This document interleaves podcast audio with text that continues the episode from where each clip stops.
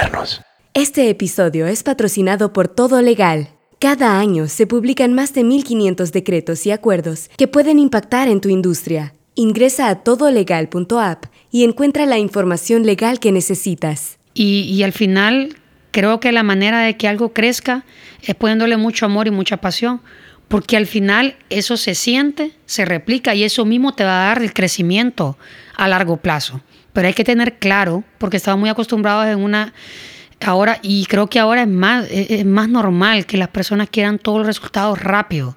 Tenemos tanta información que nunca nos desconectamos con el teléfono, con las computadoras, con todo, que estamos acostumbrados que, ok, te pido un correo, quiero todo rápido. Estás escuchando Fundamentos y en este podcast entrevistamos a personas que ejecutan grandes proyectos y exploramos las bases sobre las que construyen empresas, disciplina, arte y tecnología. Hey, ¿sabías que en la red de medios modernos tenemos tres diferentes podcasts? Y si te gusta este, seguramente te gustarán Fundamentos, Ley Abierta y Status Quo. Busca los programas en Spotify o encuentra los enlaces en las notas de este episodio. Y no te olvides de seguirnos en todas las redes sociales. Y por cierto, Medios Modernos es la primera red de podcast de Honduras. Si quieres contactarnos, nos puedes escribir a info.mediosmodernos.io. Ok, estamos una vez más acá en Fundamentos Podcast, una nueva edición, edición muy, muy especial.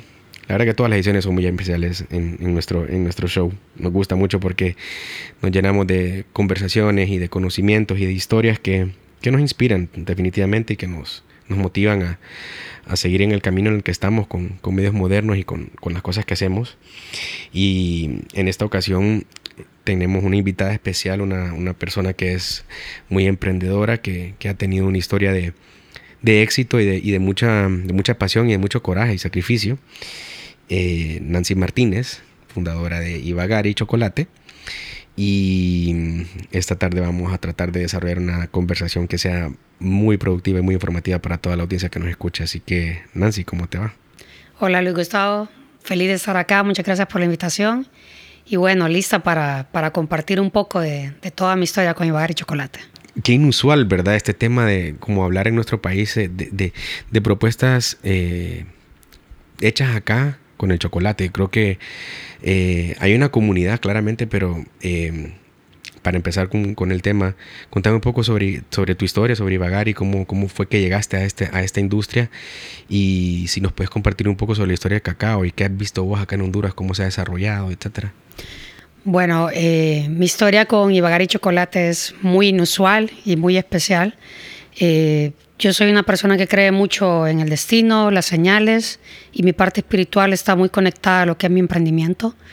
Eh, del 2010 al 2012 estuve en Taipei, Taiwán, estudiando mi MBA en desarrollo de recursos humanos. Luego al regresar a Honduras estuve un año laborando en empresa privada, pero no me encontraba muy satisfecha con lo que estaba haciendo en ese momento. Sentía que había algo más por, por hacer y por descubrir. Y bueno, me tomé un año sabático para mí misma, empecé a hacer mucho turismo interno, un año muy duro porque me deprimí, no sabía qué, qué hacer con mi vida, pues. Y solamente tenía claras tres cosas que, bueno, quería quedarme acá por mis papás, quería estar muy cerca de ellos porque había estado dos años muy lejos en los que no había regresado, quería crear algo nuevo, diferente, y quería que ese nuevo y, difer y diferente creara un impacto positivo en Honduras.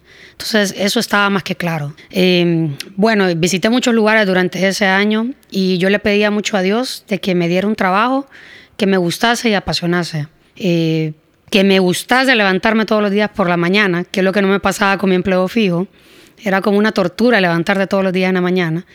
Así que un día de esos, creo que de tanto insistir y tanto molestar a Dios, hicimos un viaje, hicimos la ruta lenca para el cumpleaños de mi mamá en octubre y terminamos en La Empira. Justo íbamos caminando frente a la plaza y el Parque de Engracias cuando se me vino un flashback exagerado de, de, un belga que yo vi en Taipei justo antes de venirme, en el Taipei Food Expo dando un show de chocolate, haciendo figuras. Eh, me gustó mucho en su momento, pero no fue hasta ese entonces que consideré que pudiese ser una carrera o un oficio que yo pudiese desarrollar o un negocio. Y bueno, pues a partir de ahí, a mi regreso a San Pedro, empecé a leer mucho sobre el tema del chocolate y del cacao. Me di cuenta que nadie estaba haciendo chocolatería eh, formalmente en ese entonces y de ningún tipo, de hecho, porque luego del huracán Mitch se perdieron muchas plantaciones y el tema del cacao retrocedió un montón de nuevo. Eh, no había procesador de cacao hondureño para ese entonces. Eh, empecé a investigar, no había dónde estudiar localmente ese tipo de industria porque no existía básicamente ya.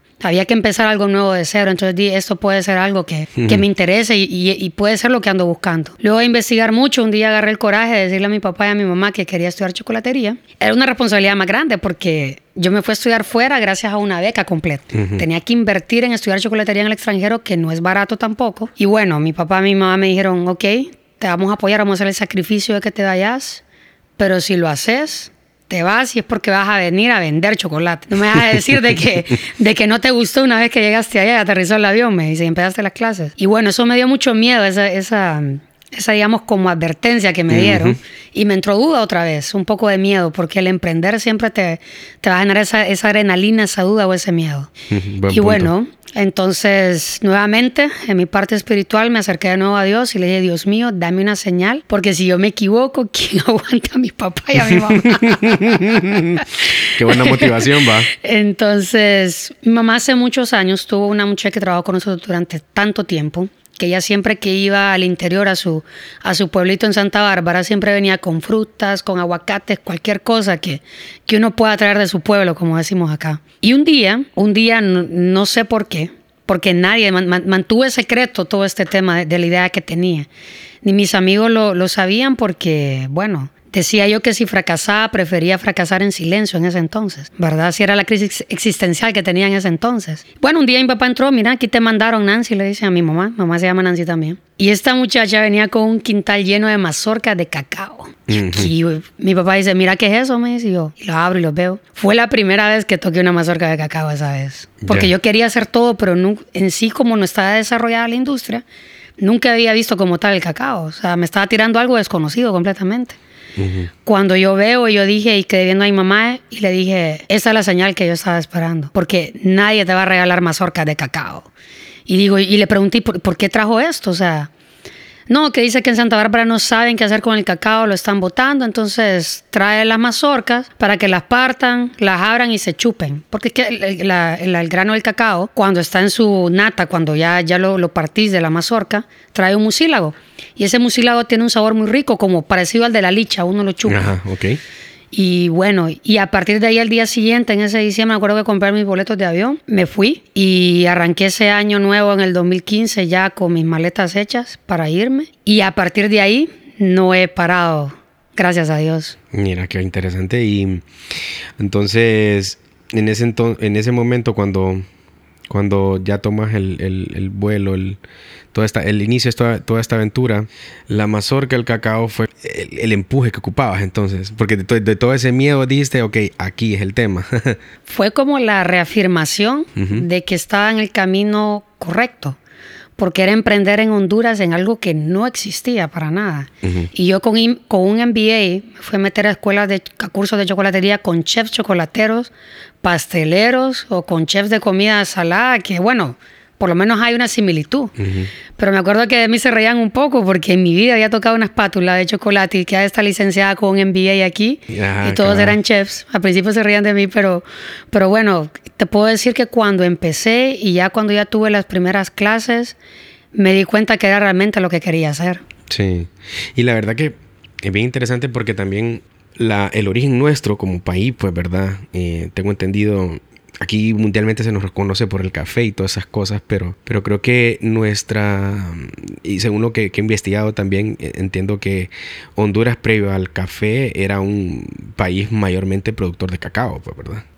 De hecho, sí, nuestra cultura maya, ellos los mayas utilizaban el, el cacao como moneda de cambio. Eh, incluso lo utilizaban para, para, bebidas y de hecho hay estudios de científicos recientemente eh, de la Universidad de Pensilvania que a nivel mundial e internacional, incluso salió en National Geographic, Honduras ha sido nombrada la cuna del cacao a nivel mundial. Y eso creo que es algo que el país tiene que apoderarse de él y empoderarse de eso y, saberlo sentir. O sea, yo siento que el hondureño tiene tanto sentido de pertenecimiento o de, o de propiedad con el tema del café, que están tan seguros de esa industria, que mi parte de mi misión con Ibar y Chocolate y todos nosotros en la empresa es eso, que el cacao y el chocolate llegue a ser como el café es actualmente en Honduras, que ya es una industria muy, muy, muy desarrollada. ya más de 200 pues. años de estar desarrollándose por ahí. Así es. Y bueno, imagínate, traigo ese dato porque es lo que era que, digamos, vos estás ahí en, este curso de chocolatiers y, y ves a aquellos expertos y todo lo demás y vos venís con esa, con una pequeña desventaja técnica, por así decir, por, porque no sabes, hay muchas cosas que no conoces del cacao, pero es que realmente tu historia es el cacao, pues Honduras es el cacao, pues, ¿verdad? De alguna manera. Exactamente. Entonces, como que tal vez ah, más bien teníamos más ventaja, aunque tal vez no la conocíamos hasta que la empezamos a poner en práctica, como en tu caso pasó, que vos dijiste, esto es lo mío, pues, va. Y, y me gusta cómo conecta eso porque, mira, mucha, mucha gente de nuestra sociedad no, como que no le da importancia a eso o desconoce de eso, creo que es importante que lo conozcan porque nosotros somos un país que produce una densidad como, como un país como un país enorme y nosotros somos un país bien pequeño, pues, Sí, y de verdad que de hecho, yo cuando agarré el avión y me fui, mi idea era, ok, compro el chocolate europeo, lo derrito y lo, lo puedo hacer bombones y para empezar, ¿verdad? Explotarlo. Pero cuando yo empecé mis clases, me di cuenta, ya conociendo, estudiando lo, que vos decís, uno empieza a informarse y a estudiar. Y dije yo, ¿por qué voy a comprar las bases de chocolate a Europa o cualquier otra parte ya hechas si Honduras tiene el cacao? Entonces ahí fue donde me, metí, digamos, a, a una cuestión, a un proyecto y se me hizo bien grande porque yo dije, no, yo voy a hacer el grano a la barra, voy a hacer el bean to bar. Y en mi vida había tocado una tostadora de cacao. Y mis compañeros me decían, Nancy, ¿y qué vas a hacer con tu proyecto? Porque estás estudiando para poner tu negocio, vas a poner una bombonería. Y yo no, voy a poner una procesadora de cacao, les decía. Con aquella convicción, y a medida que estudiaba, yo decía, Dios mío, ¿cómo voy a hacer esto? O sea, eran palabras mayores, pero creo que las dije con tanta convicción que se cumplieron al final. Por muy retador y, muy difícil que fuese en ese entonces. Sí. Qué interesante hoy. Entonces, eh, terminas tu viaje de, aprendizaje en, Chocolatier en el 2013, 2014 o como... 2015. 2015. 2015. Y entonces después te tienes que regresar. Me regreso ya con la idea del proyecto un poco a la vuelta porque era fundar fundar la primera procesadora de cacao de capital 100% hondureño, ah, que no existía en ese entonces. Y bueno, ahí nace Ibagari Chocolate, Corporación Madrid, que es una empresa familiar eh, dedicada al procesamiento de cacao. Y bueno, empezamos, en el 2015 fundamos, en el 2016, 2016 hicimos el arranque de las primeras máquinas ya, de la fabriquita como tal. Y bueno, te puedo decir que, eh, fue todo un reto. En San Pedro ¿eh? Sula. en San Pedro Sula, somos 100% sanpedranos ah, por todo lado. Qué cool, está bueno, qué bueno, ok. Ok, los lugares de como de fuente de, materia prima para ustedes son más como en el occidente, entonces, ¿o dónde es que se crece más el cacao acá? Bueno, Honduras tiene la bendición de su clima, que es caliente y húmedo. Y eso es, digamos que Europa tiene los equipos y Honduras tiene el cacao por su clima. Entonces, eh, tiene una gran ventaja el país en esa parte, que hay que seguir trabajando arduamente para explotarla, estudiando mucho y trabajando, invirtiendo en ello. Y prácticamente el cacao se puede dar en todas partes en Honduras, por el clima. ¿verdad? Nosotros principalmente trabajamos eh, ahorita con single origin, con orígenes de la Masica Atlántida. Me gusta mucho toda esa zona y bueno, a partir de ahí hemos arrancado con fincas de esa, de, esa área, de esa región. Eh, nos ha ido muy bien, desde el inicio porque la calidad del cacao que estamos utilizando ha sido reconocido en el Salón del Chocolate en París, Francia, entre los mejores del mundo. Ese grano de cacao crudo como tal. Y bueno, nos ha permitido igualmente como marca ganar premios internacionales con una de nuestras barras de chocolate el, el año pasado en Nueva York. Sí, ¿cómo se llama, cómo se llama esa exposición? Que, ¿Dónde ganaste? Eh, eh, America's Chocolate Awards.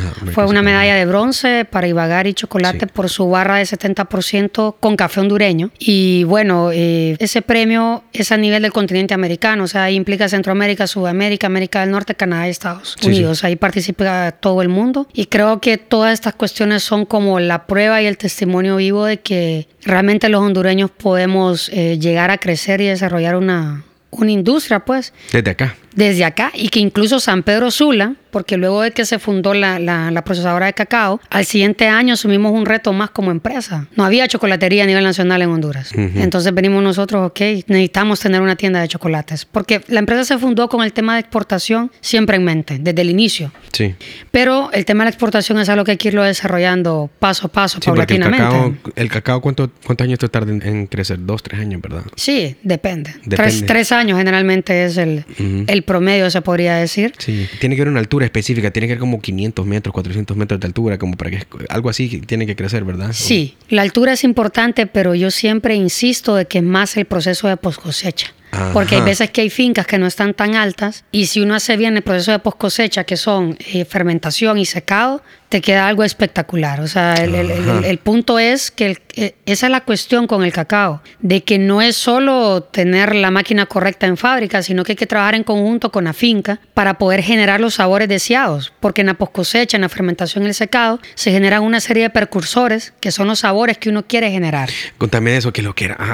Contame un poco sobre, sobre los tipos de cacao que vos has tenido la, oportunidad de descubrir aquí en el país, porque me imagino que debe ser una diversidad bastante amplia, grande, pues al menos. Hay una diversidad. Generalmente hay tres tipos principales. Son el criollo, que es, digamos, lo más top, top, pero con a medida de los años y se ha, se ha ido desarrollando y, ha ido el cambio climático y todas estas cuestiones, ya no es tan común encontrarlo.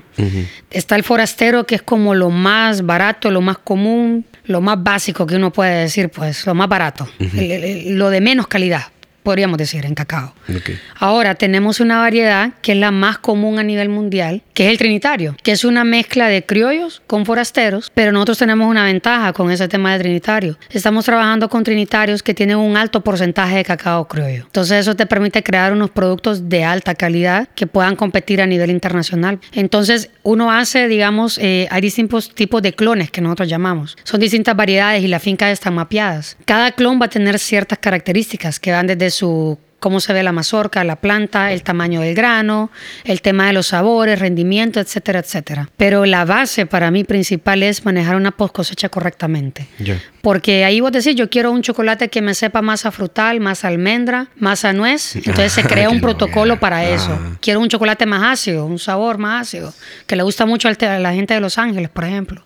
Entonces uno va creando los sabores en las reacciones químicas que se dan en la fermentación y el secado. O sea que, digamos, en el equipo tuyo, porque me imagino que vos tenés como tu proceso para tu fábrica, pero también tenés como un, procedimiento y, un, acuerdos con diferentes productores, o vos tenés también la, tu propia producción. No, yo trabajo con productores, yo trabajo con fincas y ya el proceso de post cosecha que nosotros utilizamos ya está definido. Ya. Entonces, digamos, con la finca que nosotros trabajamos principalmente ahí en la Masica Atlántida, ya se sabe la qué, es lo que, qué es lo que compramos y cómo lo compramos, que sí y que no, porque es un sitio estratégico bien importante porque complementa el trabajo que hacemos nosotros en fábrica. Eso, lo que acabas de mencionar es bien importante. Ha de, brindar un valor en, cuanto a materia que es, bueno, parte del secreto de, la producción de Ivagario. ¿eh? Sí, o sea, es un complemento de todo. Pues yo a mi regreso eh, tuve la oportunidad de, estudiar becada catación de cacao y meterme a la finca y conocer la parte de post cosecha ahí siempre en la Masica Atlántida. Y eso me, me, me permitió conocer una parte que no había conocido en la escuela en el extranjero. yo digo que Honduras tiene esa ventaja, porque aquí aquí está todo. Entonces al, pasar de los años ha sido como bien divertido porque aprendí más la parte de, bombonería, trufas, una parte de cuestión de sommelier, de, catación de un producto terminado, pero ya aquí en mi tierra y en mi fábrica he aprendido otro mundo diferente, que ha permitido que Ibagari tenga como un combo completo de, en todos los aspectos, pues, y es por eso que gracias a Dios con el paso del tiempo, incluso con nuestro local comercial aquí en San Pedro Sula, hemos logrado ir culturizando a la gente, porque tenemos el conocimiento las herramientas correctas. Hemos tenido la paciencia de ir, culturizando a, las personas en el, en el tema del, del cacao, pues porque aquí antes del 2017, que es el año que arrancó nuestro punto de venta aquí en San Pedro Sula, no te ibas a encontrar un lugar con unas granizados de chocolate o de pinol. O sea, sí lo encontrás, pero es como, digamos, es como parte de un menú de postre, vaya, pero no es algo como que especializado en eso. Y de hecho, por ahí te iba a preguntar antes de, porque la verdad, está, estoy fascinado con el proceso de, de producción, o sea, toda la, todas las implicaciones técnicas que tienen que existir para que un cacao de calidad exista. Eh, y, por ahí va también mi pregunta, porque te había enfocado bastante en el tema de procesamiento y exportación. Eh, hoy por hoy también tenés una, un brick and mortar, ¿verdad? una sucursal donde comercializas también otro tipo de conceptos. ¿Solamente lo tenés que en San Pedro también? Ahorita solo en San Pedro. Esperamos muy, pronto poder, muy pronto poder llegar a Tegucigalpa. Ah, por supuesto, claro. Sí. Nos piden mucho por allá. Sí, seguro que sí, seguro, seguro. Y, y, el desarrollo de esa visión, ¿cómo, cómo ha sido, eh, Nancy? ¿Cómo te ha parecido a vos? ¿Has desarrollado dos enfoques en, el emprendimiento, ¿verdad? Estás en la procesadora que exportas, que ahí descubrir varias cosas técnicas y también elementos que te permiten personalizar el tipo de producto que quieres hacer. Y está el otro que es como culturizar, ¿verdad? El, el, consumo, el, el, buen uso o el, buen consumo de chocolate, un chocolate de calidad. ¿Qué te ha parecido a vos como esa, tu experiencia, cómo te ha ido, cómo te ha parecido, qué cosas has descubierto que han sido como interesantes para tu aprendizaje y, para las personas que quieren emprender en esta industria? Pues? La verdad que ha sido todo un reto, donde hay que tener eh, mucha paciencia. Eh, creo que falta mucho de que localmente eh, se apropie el hondureño el tema del, cacao y el chocolate como tal. Con mucho orgullo puedo decir que al haber arrancado la primera chocolatería a nivel nacional, con bebidas en base a chocolate, cacao, bombonería, incluso hay hasta panini de chocolate, que no con pollo con chocolate, con res con chocolate, la gente ha empezado a descubrir un mundo nuevo. Muchos clientes de nosotros al inicio no sabían que era una trufa porque no todo el mundo tiene la oportunidad de conocer del rubro o de viajar al extranjero a probar ese tipo de cuestiones que son como más gourmet o más especializadas en la parte de chocolate. Y, bueno, ahora la gente ya lo sabe, ya la gente ya aprendió que hay un porcentaje de cacao, que entre más alto es, más saludable, más valor va a tener de aporte a su salud. Eh, hay chocolates leche, oscuros. Entonces ya los clientes ya empiezan a distinguir, pues. Entonces ha sido una cuestión bien bonita. Eh, y también con el tema de la parte de bebidas, de hacerlo parte, porque si uno va a Europa, por ejemplo España, el desayuno no existe si, si no es una taza de chocolate caliente. Entonces el tener clientes que desayunen con una taza de chocolate caliente o con una vida fría en base a cacao, es, eh, para mí es todo un logro aquí en el país, en Honduras. Entonces el ir creando es, esa fidelidad, eh, no solo para Ibagari, sino para el tema del chocolate y el cacao hondureño. ¿eh? Particularmente por la historia, por la descendencia nuestra, que más bien debería ser como algo de, de consumo, debería, debería existir una etiqueta de cómo eh, tomar un, producto con cacao, cómo comer un chocolate, qué tipos de chocolate existen. Aquí en nuestro país eso no se desarrolla tanto. No, no se desarrolla y te puedo decir que en el inicio, eh, ya los primeros dos, dos años y algo, nosotros no vendíamos café, porque la gente llegaba al local y pedía café. una manera de obligar a las personas a probar el chocolate caliente o el pinol, que es mezcla de maíz y cacao, siempre originario de Mesoamérica, era no tener el café en el, en el local comercial. Ahora ya lo tenemos. Mis clientes ya van por más productos derivados del cacao, porque todo lo que se parte, lo que se produce en fábrica, se vende en tienda. Entonces, eh, ha sido un reto, porque vas y al principio la gente estás creando una tienda, un lugar, querés vender, pero si el cliente dice, no, no hay café, agarra el carro y se va. Uy, durísimo perdes plata. Mm. Y nosotros asumimos ese riesgo con mucha valentía porque realmente creemos en esto, creemos en Ibagari y me siento muy orgullosa de eso porque arriesgamos e invertimos en el rubro cuando nadie creía en él. Ya. Y esa es la cuestión, crear cosas nuevas. Y fíjate que sí, la verdad que es una ironía, la verdad, el, tema porque pues nuestro país tiene, tiene esa descendencia y es una descendencia que no ha sido como muy aprovechada o tal vez no muy empoderada pero existen propuestas como la tuya y, y hay otras ah, propuestas, ¿verdad?, de hondureños que, internacionales que, digamos, lo que hacen estas propuestas son que se hacen el mismo modelo tuyo que se, que se alían con productores, compran la materia prima, pero la marca y todo eso es de Estados Unidos, ¿verdad? Los conocemos bien y eh, son casos que, o sea, nombrarlos está de más porque sabemos quiénes son. Pero regresando a tu historia, profundizando un poco más en el reto este de como de culturizar a la gente. Tu experiencia, ¿dónde está como lo más difícil de como de educar? ¿Vos crees que no hay una conversación alrededor de esto? ¿No hay una comunidad tan grande? ¿Falta que tal vez más empresarios o más personas estén como dispuestas a arriesgar a emprender en esta industria. Según tu percepción, ¿qué es lo que crees que hace falta aquí en nuestro país como para que existan más propuestas empoderadas con, con el cacao, con el chocolate?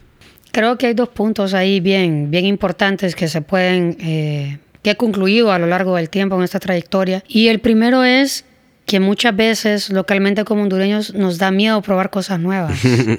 Sí, va. Ahí tenés un ingrediente cultural y, y- y- y creo que las nuevas generaciones han ido cambiando eso. Y eso es una cuestión muy positiva, pues, porque estamos viviendo ese proceso y para mí ha sido un gusto y un honor formar parte de eso en un rubro que está desarrollándose como tal cual lo es el chocolate. Pero lo, lo- lo bueno y que puedo rescatar de esto es que cuando la gente una vez lo prueba, se fideliza con, con el producto y con la marca. Y es que el chocolate tiene ese elemento, va, es tan rico, es tan adictivo. va, Es tan adictivo, y, pero hay una cuestión ahí interesante, que cuando la gente prueba un chocolate gourmet sin preservantes ni aditivos, o una bebida como la nosotros sin, sin aditivos arti- ni saborizantes artificiales, no puede volver atrás. Porque aprendes a catar, a- a- Ujú. aprende la persona la diferencia. Yo tengo clientes que me dicen, Nancy, yo ya no puedo probar una marca comercial porque ya me acostumbré a esto. ¿Qué me hizo?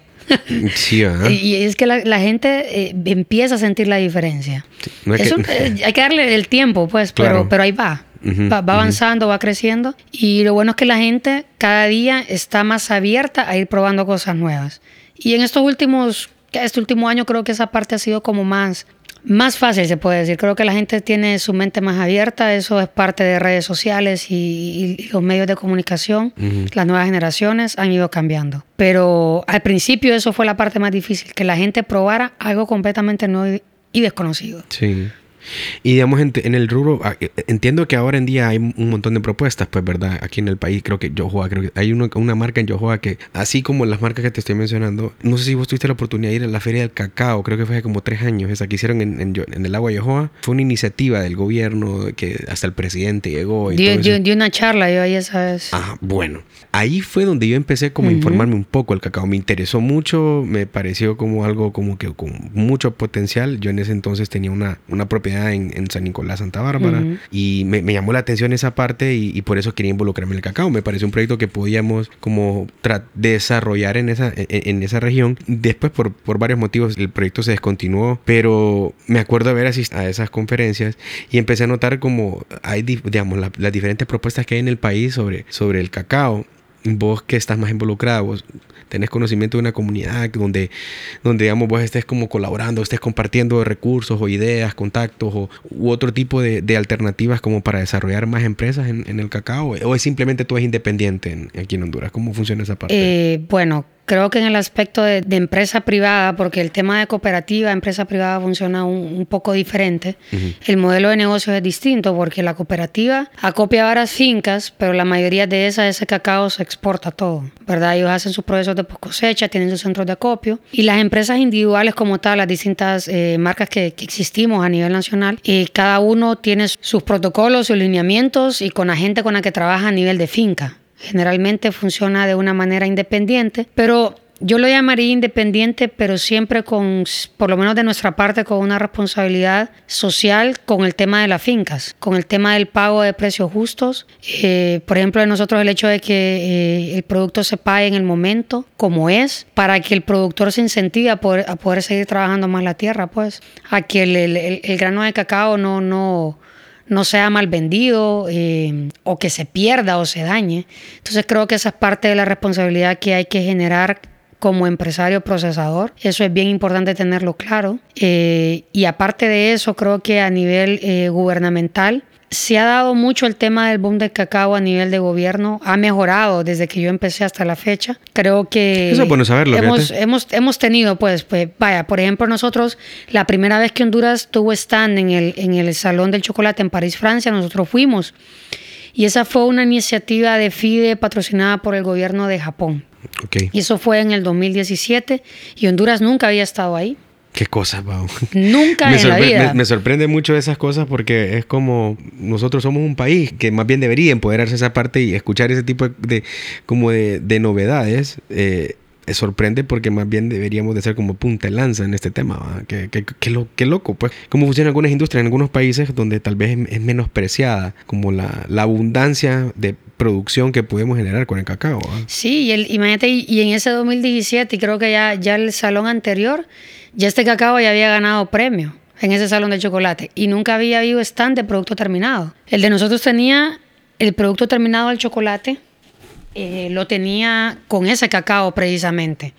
Y esa fue la primera vez que Honduras participó en el Salón de, de Chocolate de París, Francia, y nosotros tuvimos la oportunidad de ir. En esa ocasión, como te digo, auspiciado por agentes de cooperación internacionales que han estado en el país. Sin embargo, siento que países, por ejemplo, sudamericanos, eh, el día que yo llegué ahí al Salón del Chocolate en Francia, yo vi, o sea, Perú, Ecuador, Colombia, un monstruo de cómo tenían armados sus stands. Y es muy bonito porque yo tengo muchos amigos eh, en Sudamérica que, que, están en el mundo del chocolate y, y, vos lo ves que tal vez como su industria lleva tantos años desarrollándose, Ecuador es un monstruo y Perú es muy conocido incluso en Cierto, Europa 100% por su sí. chocolate gourmet, ¿va? O sea, no estamos hablando de chocolate barato, comercial, sino de chocolate bean to bar gourmet. Entonces yo decía, o sea, Honduras todavía tiene que invertir muchísimo a nivel gubernamental, porque ya que es tan caro todo el tema del chocolate, en inversión de maquinaria, equipo, mercadeo, el asistir a una feria de estas no es nada barato. Entonces es ahí donde nosotros como empresarios procesadores se requiere el apoyo gubernamental al 100% para poder ir creando esos espacios en todas eh, esas ferias internacionales porque ahí se dan oportunidades. El 100%. promover no solamente el grano de cacao crudo como tal, porque ok, el grano lo exportas, perfecto, entra divisa, pero o sea, se va. No es lo mismo que yo exporte mis barras de chocolate a que exporte un contenedor de cacao crudo, porque yo estoy generando empleo, compro mis empaques localmente, mi mano de obra es local, mi cacao es local, o sea, se genera toda una cadena enorme, hasta del guardia de seguridad del local comercial, o sea, está sosteniendo toda una operación de una empresa. Mientras que si uno se preocupa a nivel gubernamental solamente por exportar el grano crudo, Como que le, le, le perdés el valor como al, a lo agregado, ¿verdad? Que tiene, el, que tiene el, exactamente, todo el no- producto. no está ganando nada con el valor agregado cuando el país puede hacer mucho más. Sí. Entonces creo que es bien interesante que, que a nivel gubernamental el cacao sí ya se empezó a desarrollar, pero creo que no hay que soltarlo. Hay Sí. que seguirle metiendo más y más y más hasta que llegue al punto de crecer tanto internacionalmente como lo es Ecuador, Perú y por último Colombia. Fíjate que sí, esa, la verdad que esa es una muy buena visión la que, la que estás comentando, Nancy. Ustedes en Ibagari tienen ese compromiso. Mi- eh, Mira, todas estas cosas toman tiempo. Bueno, Toman vos, tiempo. vos más que nadie que has estado involucrada en esta industria sabes que todo el dolor que, y todo el sacrificio que implica eh, posicionar algo y desarrollarlo, crecerlo, el milagro de crecerlo y de tener la posibilidad de vivir de ello y todo eso. eh, todas esas cosas acá en nuestro país tienen esa, ese elemento como de sufrimiento, lo cual creo que es importante tener ese sufrimiento para poder entender que media vez comes el mercado de Honduras, puedes comer el mundo, porque es tan difícil eh, en un país tan pequeño como posicionar algo que tenga una rentabilidad, que luego salís a otros países como que, "Ey, ¿qué- qué- ¿por qué solo estaba en Honduras? Mejor me, me- me hubiera salido de, mi, de mis fronteras. Pero hablando de este tema sobre el- la participación del gobierno y, y la visión que mencionas con llevar el cacao como a, a que sea tan representativo en el PIB como lo es el café y otras, y otras industrias de nuestro país. En Ibagari, ¿cómo ven esto a plazos? ¿Cómo, digamos, ¿Cómo te ves en los próximos tres años haciendo este tipo de, de actividades? ¿Qué visualizas vos en esta industria que va a estar como trayendo pues nuevas propuestas, nuevos emprendimientos a- eh, nacionales que vayan a, exportar también o que también produzcan desde acá y que exporten? ¿Cómo lo ves? lo veo como algo que, hay que trabajarlo muchísimo, pues. Y creo que tienen que haber personas en el medio que realmente estén dispuestos eh, a arriesgarse y a invertirle con todo a, esto, pues. Yo les digo que muchas veces, eh, tal cual los mayas, ¿verdad? El, el cacao era como una moneda de cambio, la miraban como una moneda de oro que era muy valorada en ese entonces. Creo que cuando empezó el boom en cacao, las personas lo vieron como que con el cacao me hago millonario la noche a la mañana. Y creo que las cosas toman tiempo. Eh, creo que Ibagari ha vivido todo ese proceso porque nadie lo estaba haciendo desde que inició. Lo hemos sufrido más todavía porque es como ir abriendo camino en algo nuevo, no solamente para el consumidor, sino también para, los, para las otras empresas que vienen atrás de, de Ibagari ha ido abriendo ese, ese campo. Eh, no es fácil, no todo el mundo resiste ese, ese hombre y se ha venido la pandemia. La pandemia trajo, trajo muchas cuestiones que, que separaron. Ujú. Eh, todo ha subido exageradamente, entonces eso lo vuelve un rubro, un rubro todavía más retador, que creo que el ingrediente principal, aparte de invertirle mucho, económicamente hablando, hay que ponerle mucho amor y mucha pasión, porque sin eso no resistís todo lo que tenés que vivir. Sí. Y eso lo, e- Ojo, eso lo siente el consumidor local y lo siente el extranjero cuando hablas con él. Nadie puede vender algo lo que no cree, ni no ama, ni no lo siente. Entonces creo que para que el rubro del cacao del chocolate siga creciendo, hay que verlo con mucho amor, con mucha pasión, saber de que hay que arriesgar y poner el pecho. Eh, yo te puedo decir de que en mis inicios yo, que si trabajaba 60 horas a la semana, creo que era poco. Ahora ya le he bajado un, poquito ese ritmo tan fuerte. Es una cosa que me ha ido dando de privilegio el tiempo, porque ya puedo ir bajando un poco más los ritmos, porque lo más difícil ha ido pasando. Qué buen punto lo que acabas de tocar, sí, claro, claro. El tema de Fíjate que eso, haciendo como, como enfocándonos en el tema de, emprender o tener una carrera, como un, un, trabajo, lo que acabas de mencionar es súper, súper, súper clave porque mucha gente también como que desmerita esa parte, ¿me entiendes? El hecho de que cuando estás emprendiendo, tenés el tiempo para emprender. Ya depende de vos cómo lo querés aprovechar. Mm. Pero lo interesante de esa, de esa suma de como de horas y de cosas que uno está agarrando en el emprendimiento, es, lo está haciendo con algo tuyo, algo que es como que la pasión y el amor crece, por ende, pues va. Pero eh, creo que también dentro de la cultura eh, está esa dificultad como de asimilar esa parte, como que todo lo queremos rápido o, tenemos la esperanza de que suceda rápido, desmeritamos el el tiempo que tenemos libre para poder pensar, hacer, eh, divagarse, etcétera, que en algún trabajo de 8 horas, 9 horas, 10 horas, no, no va a tener ese chance. Entonces, esa, ese elemento que mencionaste sobre el, tiempo que, que, tuviste, creo que, me imagino que eso también fue muy clave en el desarrollo de cómo desarrollaste Ivagari, porque también tuviste el tiempo para cometer errores, para hacer ajustes, para conocer más gente, para tomarte tu tiempo de, relaje, de relajación para lo que te funcionaba a vos en tu mente para poder seguir manteniendo fuerzas y motivación en algo que, como bien decías vos, o sea, todas las cosas acá tienen una dificultad, como en todos lados del mundo, pero eh, meterse en una industria tan bonita y tan relevante históricamente como el chocolate, el cacao, y hacerla tuya, eh, son muy pocas las personas que conozco y por eso me siento muy privilegiado de tener esta conversación con vos porque deberían de existir más conversaciones de estas en, alrededor del chocolate, alrededor del cacao y más, más empresas, eh, más personas empoderadas. Aquí, y entrando al tema de los productores que te quería consultar, con los productores vos tenés, eh, vos tenés tus aliados estratégicos, pero vos conoces o tenés una idea de como cuántos productores de cacao hay en el país? Fíjate que te seré sincera, la mayoría, la mayoría, todos están gremiados en cooperativas. Las cooperativas no son tantas en realidad. Hay mucho productor muy pequeño que de repente ni siquiera está contabilizado, se puede decir, porque hay gente que tiene una o dos fincas de cacao. Entonces, ¿qué sucede con ellos? Tienen mucha dificultad con el tema de la cosecha porque con una o dos manzanas el proceso de post cosecha se dificulta mucho. Entonces, ¿qué sucede? Se mueve ahí un cacao más corriente, en un cacao gourmet fino, que es para lo que nosotros utilizamos. Muchas cosas de lo que se han ido eh, innovando o buscándole soluciones a esa situación es que, por ejemplo, una finca grande, tal vez como la que nosotros trabajamos, muchas veces en, temporadas de alta demanda, lo que se hace es que se acopia a ese pequeño productor tan chiquito y puede vender cierta eh, cantidad de grano en baba y eso se acopia para hacer una sola post cosecha. Eh, localmente, para mí, a nivel personal, creo que hay, son tres, cuatro cooperativas que son, que son las más grandes, por decirlo así, que, que sí tienen acopiado cierta cantidad grande de, de, productores, pero hay mucha gente que todavía se queda por fuera. Y creo que ha sido muy importante la labor de que con ciertas fincas se puedan unificar esfuerzos para poder incorporarlos a ellos, a esa cadena de valor, y que no pierdan. Porque, por ejemplo, si vaya, nosotros acopiamos eh, producto en Amasica Atlántida, grano de cacao, pero ahí también hay gente que tal vez tiene, no sé, puede tener cinco manzanas, pero hay otro que tal vez solo tiene una. Y saca su poquito de grano y qué pesar da que por muy poquito que sea, que es cuatro quintales, cinco, o sea, se pierda. O sea, cómo uno va a incentivar a hacer como Colombia, que tiene una gran cantidad de productores y cooperativas agremiados, que es un monstruo. algo así. Si la gente está perdiendo la plata y pues.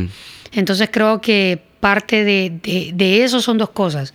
La educación del productor en la parte de post cosecha y cómo puedan unificar fuerzas pero comercializando todo siempre de una manera justa. Así porque la cuestión es motivar a la gente, no de motivarla. Correcto. ¿Verdad? Claro, claro. Y ahora con el tema de escasez de materias primas a nivel mundial, creo que es algo que debería tener más, más relevancia y sonar más fuerte en el tema del rubro. Porque la cosa es que la gente no se desanime ni por precio, ni porque votó, ni porque perdió, ni porque me estafaron, sino porque lo vendí bien y quiero ya después comprar más tierra y hacer mi post cosecha yo solo. No solamente vender la baba, porque entre más yo vaya agregando, más voy a ganar. Así es. Entonces creo que eso es algo bien importante, porque cuando nos comparamos con países como Colombia, Perú y Ecuador, a nivel de productores, y de cooperativas, falta mucho trabajo aún por, por hacer. definitivamente. Sí, no, ahorita lo, escuchándote lo palpo, lo siento como que a mí me mueve mucho como la, la idea, la oportunidad. Y eh, de escuche es como que hay una, una enorme oportunidad, a pesar de que hay eh, como poca participación o poco involucramiento en industria. Creo que eso también lo hace bueno, porque, o sea, lo nuevo que entre es ganancia, pues, porque eh, se ha perdido tanto esa costumbre del productor y todo lo que involucra la cadena, que resolver ese problema de la cadena y tener algo como un modelo que sea como novedoso para que fomente más producción, motivemos a la producción, que tengamos mayor variedad, que tengamos eh, mayor capacidad de producción, por ende, eh, resolver ese problema creo que sería bien interesante a nivel de, a nivel de, la industria de cacao acá en el país. Y por eso cuando me preguntabas el tema que donde miraba 3, 4 años y hablaba de la, de la pasión y el quererse arriesgar y sentirlo, creo que no es solo para mí como chocolatera, como nosotros como empresa procesadora de cacao, sino también que ese mismo amor y ese mismo cariño, esa misma pasión tiene que tener el productor. Así es. Porque creo que muchas veces no se valora eso y yo siempre lo que puedo lo, lo, menciono porque se vuelve un trabajo en equipo, pues. Y el hecho de que el productor le ponga amor a eso, a sus arbolitos, a mantener su finca y hacerlo correctamente y a querer seguir creciendo, es parte de que nosotros como empresa también crezcamos. Así es. Entonces, por ejemplo, del, del cacao que, que nosotros consumimos y todo, hay más de mil familias que se benefician de eso. Imagínate. Entonces, imagínate que ese modelo se pueda seguir replicando y que Ibagari empiece a exportar más productos, piensa, empieza a abrir más sucursales a nivel local. Puede que ya no sean mil familias. Podemos doblar o triplicar y eso en la medida del tiempo, cuando lo vean mis, mis hijos, mis nietos, va a ser más. Así es. Entonces, para mí es eso, ver las cuestiones a largo plazo y creo que algo muy importante que localmente como, bueno, a nivel mundial pasa muchas veces, pero yo lo vivo y lo siento más aquí localmente en Honduras y lo decía con el tema del cacao, que la gente miraba una mina de oro. El cacao es un tema, es un rubro muy bueno, muy bonito, pero ojo, requiere mucho trabajo, sacrificio requiere mucha inversión. Y si uno inicia algo pensando, creo que en general lo que querrás vender, camisetas, chocolates, lo que sea, pensando únicamente en que me quiero hacer millonario y no sé qué más, creo que es un error garrafal. Sí. Porque, ¿cómo vendes algo? Que, que te estás yendo solo por dinero, pues. Eso se siente, se transmite y, y al final creo que la manera de que algo crezca es poniéndole mucho amor y mucha pasión porque al final eso se siente, se replica y eso mismo te va a dar el crecimiento a largo plazo. Pero hay que tener claro, porque estamos muy acostumbrados en una ahora, y creo que ahora es más, es más normal que las personas quieran todos los resultados rápido. Tenemos tanta información que nunca nos desconectamos con el teléfono, con las computadoras, con todo, que estamos acostumbrados que, ok, te pido un correo, quiero todo rápido, ¿verdad? Para, allá. Sí, para allá. Y, y, eso es una cuestión con el emprendimiento. El emprendimiento creo que va pausado y por eso te decía la cantidad de horas que dedicaba al inicio. Ahora le dedico un montón siempre, pero he hecho tanto y ya, ya estoy como ya en cierta etapa de, de, la empresa y el proceso que más bien necesito espacios más libres para poder encontrar más inspiración y poder seguir innovando. Qué bien. Hoy, me estás tocando otro punto. No, es, es, es, que mira, eso exactamente. O sea, mira, eh, de pronto sí, hay, hay, hay un tiempo para, para, trabajar fuerte, para meterle horas, para estar como ahí metido, metido. Y después, pero también tiene que existir un momento en el cual tenés que zafarte de ahí y tener tiempo para pensar, para poder idear, para poder crear, para poder salir de esa zona como esa, pensar fuera de la caja que dicen y ahí descubrís nuevas ideas, definitivamente. Y creo que eh, esos puntos que has mencionado, el tiempo y el hecho de también separarte un poco del proceso, como para poder sacar nuevas ideas, es algo básico y bien importante que cualquier persona que va a emprender un negocio tiene que entender eso, eh, independientemente de la industria donde esté. Y, me parece como que em, has compartido elementos muy, muy importantes que, que fortalecen este concepto de emprender para, para dejar claro, ¿me entendés? La, la, o sea, todo lo que implica, porque o sea, es que nada es fácil, nada, es regalado. En, ninguna parte del mundo. Exactamente. Como que la ventaja que tenemos los emprendedores nacionales es de que si desarrollamos nuestros emprendimientos en, en nuestro país, o sea, salir del país es una cosa que e, es, pan comido porque venir de un, de un mercado que es bien duro, bien difícil, culturalmente un poco a la espera de las cosas nuevas que vienen, nos adaptamos, no, generalmente no es que innovamos. Entonces, eh, para escuchar a alguien eh, que emprenden en, el cacao y, mencionar esos, elementos de importancia como de eh, divagarse o, buscar qué espacios de creatividad para poder encontrar nuevas ideas y saber administrar el tiempo, eh, son cosas que por lo menos me identifico mucho porque es verdad, o sea, ocupás, ocupás como eso, pues, y, entrando en ese, en ese punto, ¿cómo, ¿qué cosas haces vos como desarrollar tu creatividad o, pensar cosas innovadoras? Fuera de lo que haces, ¿qué haces aparte de eso? Pues, ¿qué te gusta como, como poner en práctica o, probar?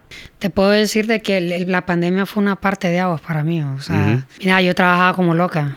Sábado en la noche me metía en la fábrica o sea, al inicio fue eso. Con la pandemia eh, se dieron muchas cuestiones, fue duro para todo el mundo económicamente hablando y, hubo que trabajar mucho. Pero yo me acuerdo que ya para, para finales del, del, año pasado eh, tuve un viaje en CAE de Costa Rica. Ese viaje lo hice sola, era de mujeres empresarias a nivel centroamericano, de un programa que tenían ellos. Y bueno, ese tiempo sola para mí, creo que no lo había tomado desde que arrancó la empresa. O sea, era no parar, sí, estuvo el viaje a ver tal cosa por el negocio, pero era de trabajo y era de prisa y era corriendo. Y me acuerdo que yo le dije a mis papás, no, me voy a quedar, creo que fueron tres o, tres o cuatro días más, porque sí siento que necesito. Y te puedo decir que ahí me di cuenta en ese viaje de que me estaba saturando demasiado, de todo y que esa misma saturación me estaba llevando a no ver claras muchas cosas que, que, tenía que resolver, cambiar, mejorar o innovar, como lo quieran llamar. Y a partir de ahí te puedo decir que he a tomar más tiempo para mí misma. Descubrí que muchas veces la, yo no le digo meditación porque no soy budista, pero sí el tomarme el tiempo de meditar, de desconectar mi mente, de escuchar, qué sé yo, yo puedo poner en, en, en mi celular eh, las olas del mar, porque eso es lo que me relaja ¿Vos usas una, aplicación de meditación? No. Fíjate que no uso. Yo uso, bueno, ahorita, que tocas ese tema, continúa por favor. Disculpa, que está muy bueno. Entonces, porque yo amo la playa. Y a mí eso, cuando yo me siento muy cargada, tengo que ir a la playa. Es mi lugar favorito del mundo es la playa. Y ahí mm. yo, como cuando regreso, veo las cosas distintas. Otra cosa que me funciona es meditar en el aspecto de que, ok, me acuesto en el sillón de mi cuarto, empiezo a escuchar cierta música, empiezo a hacer eso de respiración, eso me relaja mucho. Eh, y creo que todas esas cosas en el corre-corre del crecimiento de la empresa las, la había dejado por un lado, la había perdido. Eh, pero empezaba más tomarme tiempo para mí. Decir, ok, sábado y domingo, no, ese tiempo va a ser para mí. Y es el desconectar, el ir soltar, me, me ha dado como cierto respiro o cierta bocanada de aire fresco que me ha permitido juntar nuevas fuerzas para enfrentar lo que se viene y para, para crear cosas nuevas. Pero para mí básicamente es eso. Y la parte de cuidarte vos mismo y la parte espiritual para mí ha sido sumamente importante. Contame un poco de eso. ¿Tienes una creencia claramente en Dios? ¿Orás bastante o qué, haces como para fortalecer, como enriquecer el espíritu? La verdad que en todo ese camino del emprendimiento muchas veces uno pierde el norte. Porque va todo tan rápido. Decido una cosa, decido otra. Unas veces te sale bien, otras veces te sale mal.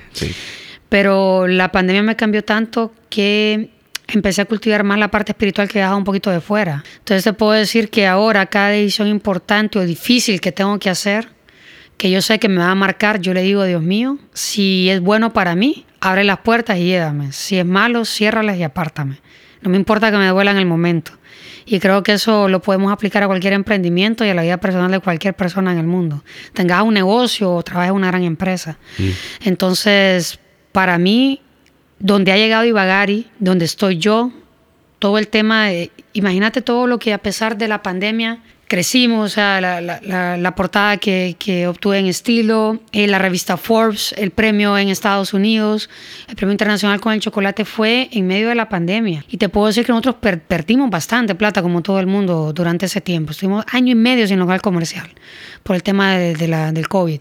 Y te puedo decir que Dios siempre se dio el espacio para preocuparse por mí y sorprenderme. Entonces, si yo no cultivo ya esa parte espiritual y no la mantengo conmigo, yo siento que yo me pierdo. Entonces, eh, eh, para mí, yo súper recomiendo y es lo, lo más importante. Tengo mis grupos por por Zoom. Tengo un grupo con, con amigas de Costa Rica que, que, también tenemos nuestra parte como de, de estudiar un poco más la, la, parte espiritual, la parte de Dios. Eh, asisto a un grupo también de, de, mujeres cristianas de negocios aquí en San Pedro Sula. Ah, sí, eso lo he escuchado, claro, claro. Entonces son, son cuestiones que te van alimentando el alma y otra cosa que te dio que me reinicie a mí. Y por muy divertido que suene es hasta ponerme a lavar la ropa el domingo. Sí, o sea, ajá, es algo, pero el psicólogo, claro, claro, claro. los psicólogos recomiendan eso. Sí, sí, sí, sí, sí, sí. Y el tema de las conferencias y hablar de emprendimiento a, a grupos, a- sea de jóvenes universitarios, con los adolescentes, es algo que me inyecta energía como no tenés idea. Porque es eso, escuchar las preguntas inteligentes, es el pensar afuera de la caja y ver que otra persona que está externa, cómo te ven a vos, muchas veces vos no te ves como ellos te ven, y también ven ciertas cosas que vos no ves y vos vas aprendiendo. Uno piensa que cuando va a la charla, la gente dice, va a eh, yo vengo a aprender de ella porque ella está hablando, pero en realidad no se dan cuenta cómo me cambian la vida cada vez que me hacen una pregunta que te pega o interesante. Imagínate que el viernes en la Salle me, me dijo un muchacho, un niño, porque para mí 16, 17 años todavía está muy joven, ¿verdad? Sí, ajá. Y me dijo, Nancy, o sea, me dice usted con todo lo que ha pasado, con todo lo que ha vivido, cómo todo esto ha afectado su salud mental en algún momento. O sea, que escúchate qué pregunta, ¿verdad? Para, para esa edad. Y son cosas que como que te van, te van poniendo a pensar, te hacen poner los puntos sobre la sí. Así que el alimentar otras cosas fuera de tu jornada del día a día, creo que es algo súper recomendado para cualquier emprendedor. Sí. Fíjate interesante lo que... eh, Se trata entonces de alimentar tu, tu espíritu con, con cosas que te... O sea, respirar, eh, la gente con quien te relacionas, eh, los grupos que interactúas, todas esas cosas te van como alimentando el alma. Importante eso. Y yo creo que me- mencionaste esa parte de, de trabajar en, en uno mismo, que eso, eso también... eh, pasa en, en el proceso del emprendimiento porque como que uno generalmente el- quienes emprenden tienen como ese gen como obsesivo compulsivo de querer estar ahí metido y estar viendo y como y ya el ya el día se acabó y por qué seguís pensando lo mismo y por qué seguís hablando de lo mismo Sí. y etcétera Eh, eh, pues eh, escuchar un poco lo- las cosas que vos haces creo que eh, me identifico, sí, yo también me gusta la meditación, por eso, por eso eh, te preguntaba si usabas una app, porque sí, yo, yo uso una app igual para meditar, muy buena, muy Es buena. buenísimo. Es buenísimo. Eh, llevo con- o sea, cuando generas un hábito, eso también te ayuda de una forma... eh, yo trato de, de meditar por lo menos 10 minutos al día, eso, eso ayuda mucho para, como para estar como en conexión con uno mismo, porque al final lo importante es estar como trabajando en uno. Se te va a manifestar con las cosas que haces alrededor. Y a mí también, al igual que vos, me costó mucho eh, como Balancear. eso, ajá, aprender. Porque El uno- balance sí, es- porque uno es tiene esa- durísimo. sí, es, es súper duro. Y me imagino que más en, el, en donde te desarrollas, que tenés que estar analizando diferentes, productos o diferentes cosas que te manejan en inventario. Y no solamente para tu local, sino que también tenés que pensar en tu, en tu socio estratégico con la producción, la calidad, como eh, si llegó o no llegó bien y todas esas cosas, pues, que, que son parte de, como del, del día a día del trabajo, pero que saberse cómo desconectar un momento de eso, eso es súper, súper básico, pues. Eh, ok, entonces, ¿vos le- lees libros así de cacao y cosas así? ¿O, o cómo te informas vos para, para todo este tema que, que te, que te desarrollas? Bueno, siempre mantengo contacto con amigos y colegas con los que estudié. Mm. Y Con ellos hay mucho compañerismo y mucha confianza de, de compartir muchos tips, muchas cosas. Hay cuestiones que yo no las sé a veces, que no soy tan perfeccionista en tal área y ellos me pueden dar, mira, te puedes ir por acá, por allá. O al revés, hay cosas de procesamiento que ellos no la manejan y yo sí, y compartimos tips. Esa, esa es la ventaja del, del, del Zoom, el Instagram y de WhatsApp, ¿verdad? Creo que hay que aprovecharlo. 100%. Eh, sigo muchos eh, amigos igual que tienen emprendimientos o que trabajan en empresas de, de chocolatería. Trato de, de leer mucho sobre el tema de- del rubro, cómo van, tal vez qué tipo de... de- ¿En internet más que todo o tenés en, libros? en internet más que todo.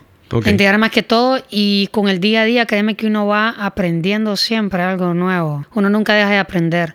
Lo que sí leo mucho y sigo muchas personas en, en Instagram es sobre como la parte de, de- Creo que uno tiene que aprender a usar las redes sociales. Eso que hablaba en el tema en la SAI el día viernes, que tenés que seguir a la gente que te alimente, que te impulse a ser mejor.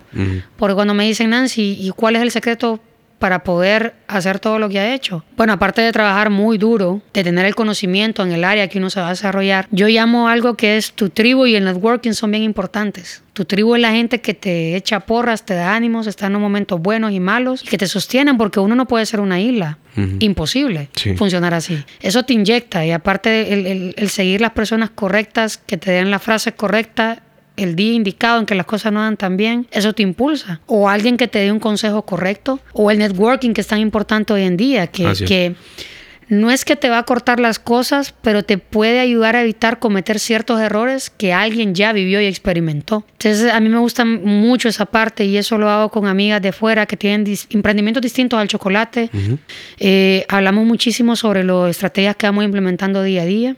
Da una amiga en Costa Rica con la que conversamos mucho eso. Su emprendimiento es sobre miel orgánica en Costa Rica. Mira, Y cool. compartimos muchísimo. O sea, somos dos rubros distintos, Sí. pero al final es esa camaradería entre nosotros que estamos en- emprendiendo es bien bonita porque yo le digo, ¿por qué no haces esto? O ella me dice, ¿y por qué no pruebas esto y esto?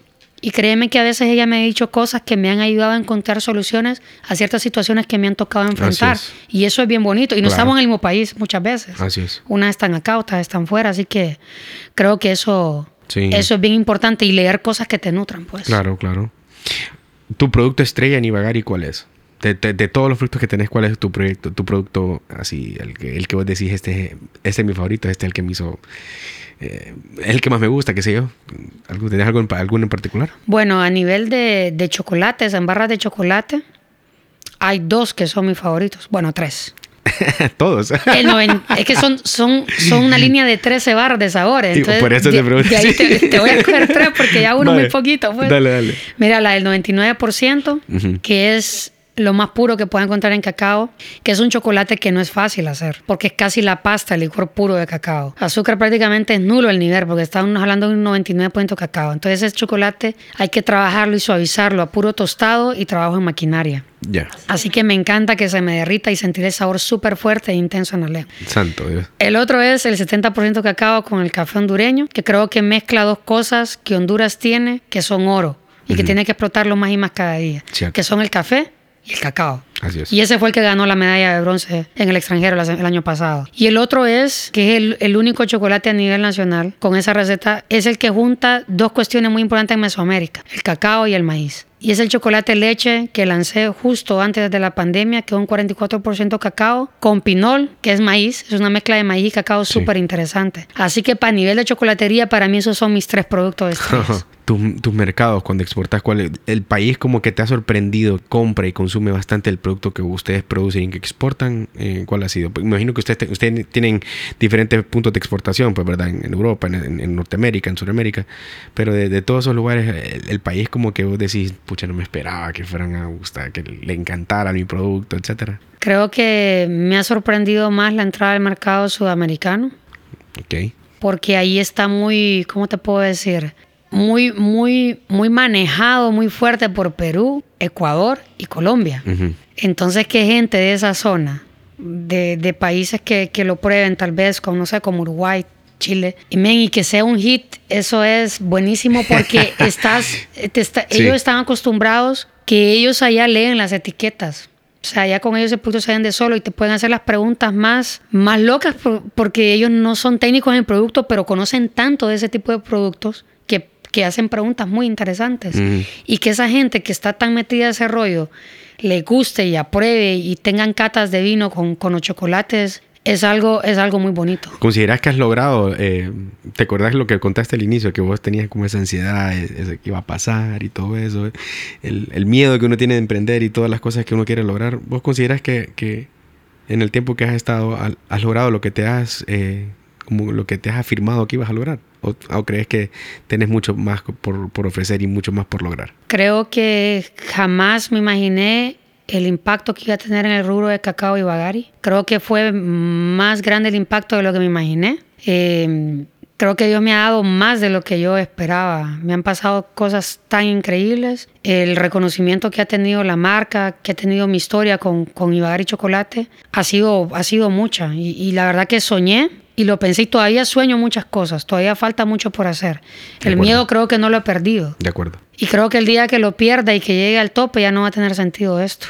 Sí, ¿Verdad? sí, creo sí, que me entendés esa parte. Sí, claro, claro, claro. Entonces, Sí, te- te toa- todavía tengo ese miedo porque tengo muchos proyectos y muchas cosas a donde quiero llegar. Pero lo que me ha pasado hasta ahorita, lo que he vivido, lo que he sobrevivido y todas las cicatrices, todas las lloradas, todas las alegrías y las tristezas, eh, por muy duras que han sido, las veo como medallas, cada una de ellas. Entonces quiero seguir ganando medallas, no solamente de un premio por un chocolate, sino ir, ir ganando todas esas batallas que uno tiene el día a día, pues. De acuerdo. Y solo con el hecho de estar aquí con vos hablando después de todo lo que pasó con la pandemia y, y que la empresa siga operando y, y, que tenga su punto de venta vivo, creo que para mí ya es algo por lo cual levantarme todos los días y estar agradecida.